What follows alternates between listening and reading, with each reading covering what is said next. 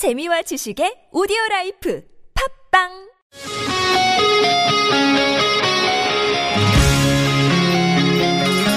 한 주의 중간에서 듣습니다. 수요일은 노래 한 곡, 임 기자의 선곡 노트.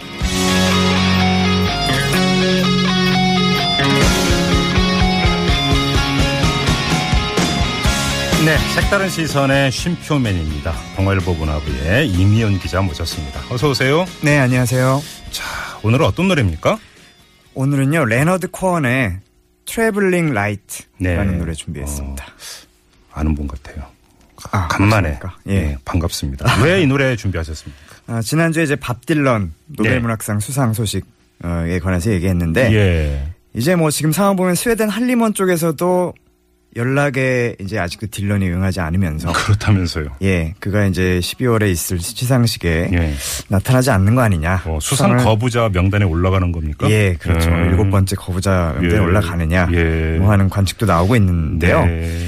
이런 가운데 이제 음악계 쪽에서는 밥 딜런이 받을 정도면 사실 이 사람도 받아야 된다. 오. 이런 평을 받고 있는 분이 있습니다. 이제 캐나다의 음유시인이죠. 음. 어, 레너드 코언인데요. 네. 마침 음, 지난 주말에 14번째 정규 앨범을 내놨는데요. 예, 예, 예. 지금 해외 평단에서 만점에 가까운 평을 받고 있습니다. 오호. 영국의 가디언, 인디펜던트, 텔레그라프가 다 예. 별 5개 만점을 줬고요. 예. 현재 19개 매체 평균 100점 만점에 92점. 어, 엄청난, 완벽한- 엄청난 평점 아닙니까? 그렇죠. 이러면? 이미 걸작이죠. 나오자마자. 올해 가장 주목받는 음반으로 단숨에 떠올랐습니다. 아, 어떤 인물입니까? 1934년 캐나다 퀘벡주의 몬트리얼 부근의 웨스트마운트라는 곳에서 출생을 했습니다. 가만히 있어봐. 1934년생이면 올해 82이 되나요, 나이가? 여든 둘이 되고요. 예. 밥 딜런이 1941년생이니까 오, 칠 년- 7살 정도 형뻘이 되겠네요. 큰형뻘인데요, 큰형. 큰형뻘이죠. 예. 이 특이한 것이 레너드 코언은 30대 초반까지 시인 소설가로 먼저 활동을 했습니다. 아, 문화, 문단 활동을 했군요. 그렇죠. 예. 오히려 그걸 먼저 하고 33세에야 가수로 데뷔를 했는데요. 네. 일단 20대 초반에는 첫 시집으로 문학상을 이미 하나 탔고 27살 때 두 번째 시집을 냈는데 예. 이제 대중의 주목까지 받게 됩니다. 그리고 1966년 32살 때는 소설집 에 대해서 보스턴 글로브지가 제임스 조이스에 비견을 하면서 호평을 했고요. 예.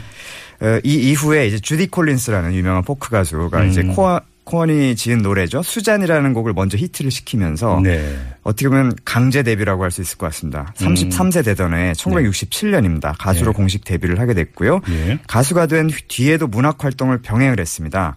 68년 발표한 시집으로 캐나다 최고 영예의 문학상도 받았습니다. 못하는 게 뭡니까? 요새? 그러게요. 아니, 근데, 그러니까 직접 문단 활동을 했고, 네. 문학 관련 상도 여러 상 탔고, 네. 그러면 사실은 밥 딜런에 앞서서 이 노벨 문학상 후보로 충분히 거론이 되고 또 수상도 할 수 있었을 것 같은데 왜 빠진 겁니까? 글쎄요, 뭐 그거는 이제 스웨덴 한림원만 알겠지만 어쨌든 밥 딜런 같은 경우에 1990년대 중반부터 네. 노벨 문학상 후보로 거론이 됐는데요. 예. 이제 2000년대 들어서부터 아니 밥 딜런이 받으면 레너드 코언이 못 받는 게 말이 되냐 이러면서 음. 이제 후보로 언급이 되기 시작했습니다. 예. 재밌는 것은 이제 밥 딜런이 2007년에 스페인 왕실에서 수여하는 아스투리아스 왕자상이라는 큰 상이 있습니다. 예. 예술 부문 수상자로 지목이 됐는데요. 네. 4년 뒤죠. 2011년에 레너드 코언이 같은 상의 다른 부문 그런데 이 다른 부문이 바로 문학 부문입니다. 허허. 여기 수상자가 됐습니다. 예. 이 상은 이제 해마다 예술, 과학 등 8개 분야에서 수상자를 선정해 발표하는데요. 음. 이제 밥 딜런은 예술 부문 수상자. 네. 그런데 레너드 코언은 문학 부문 수상자였던 어, 겁니다. 예. 재밌는 건 밥 딜런은 당시에도 이 시상식에 참여를 안 했다는 거고요. 음, 이것도 거부한 겁니까? 거부를 한 거죠. 왜 이렇게 거부를 많이 해요? 네, 레너드 코언 외에 이제 참고로 포크 듀오죠. 사이먼 앤 가펑클 출신의 네, 폴 네, 네. 사이먼 예. 또 이제 문학상을 받을 만한 충분한 자격이 있다. 이렇게 어. 음악계에서는 얘기를 하고 있습니다. 어, 그래요? 하, 진짜 다재다능한 사람인데. 네. 근데 또 대표곡은 또 어떤 것들이 있습니까?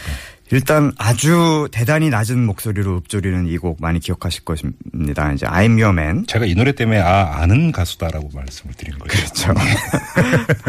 그리고 이제 뭐 Suzanne이라든가 네. 음. Bird on the Wire, Dance Me to the End of Love 등 예. 이제 많은데요. 예. 할렐루야라는 곡도 빼놓을 수 없습니다. 오. 이제 레너드, 코는 밥 딜런과 마찬가지로 유태인인데요. 네. 어려서부터 이제 성경의 테마에 익숙해서 예. 어떤 신에게 구원을 찾는 이런 동시에 어떻게 보면은 절망과 슬픔 같은 것들을 비신자의 관점에서 이중적으로 그려냄으로써 음. 특유의 상징 세계를 형성했다고 볼 수 있을 것 같은데요. 예. 이 할렐, 할렐루야 같은 경우는 2010년 밴쿠버 겨울올림픽 개막식에서 예. 캐나다 가수 KD 랭이 부르기도 했습니다. 예. 아, 그리고 요절한 미국 가수 제프 버클리의 버전으로도 할렐루야가 굉장히 유명한데요. 예. 이 추천해드리는 곡이고요. 예. 이번 새 앨범 제목이 You Want It Darker. 당신은 더 어두워지길 원한다. 오. 라는 제목인데요. 예. 구원의 열쇠를 쥔 연인 또는 신을 향해서 당신이 원하는 게 더 어두워지는 거라면 이곳을 떠나겠다 이런 쓸쓸한 메시지를 담았습니다. 음. 작품에 신앙적인 어떤 측면이 많이 담겨 있네요. 그러면. 그렇습니다. 그러면서도 동시에 예.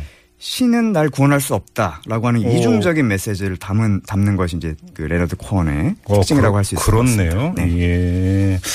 알겠습니다. 이제 이제 그 노래를 좀 들어봐야 되는 시간인데요. 자, 네. 뭐 저하고는 인사 나누고 수고하셨고요. 자, DJ가 되셔야죠. 네. 소개 부탁드리겠습니다. 네, 감사합니다. 네.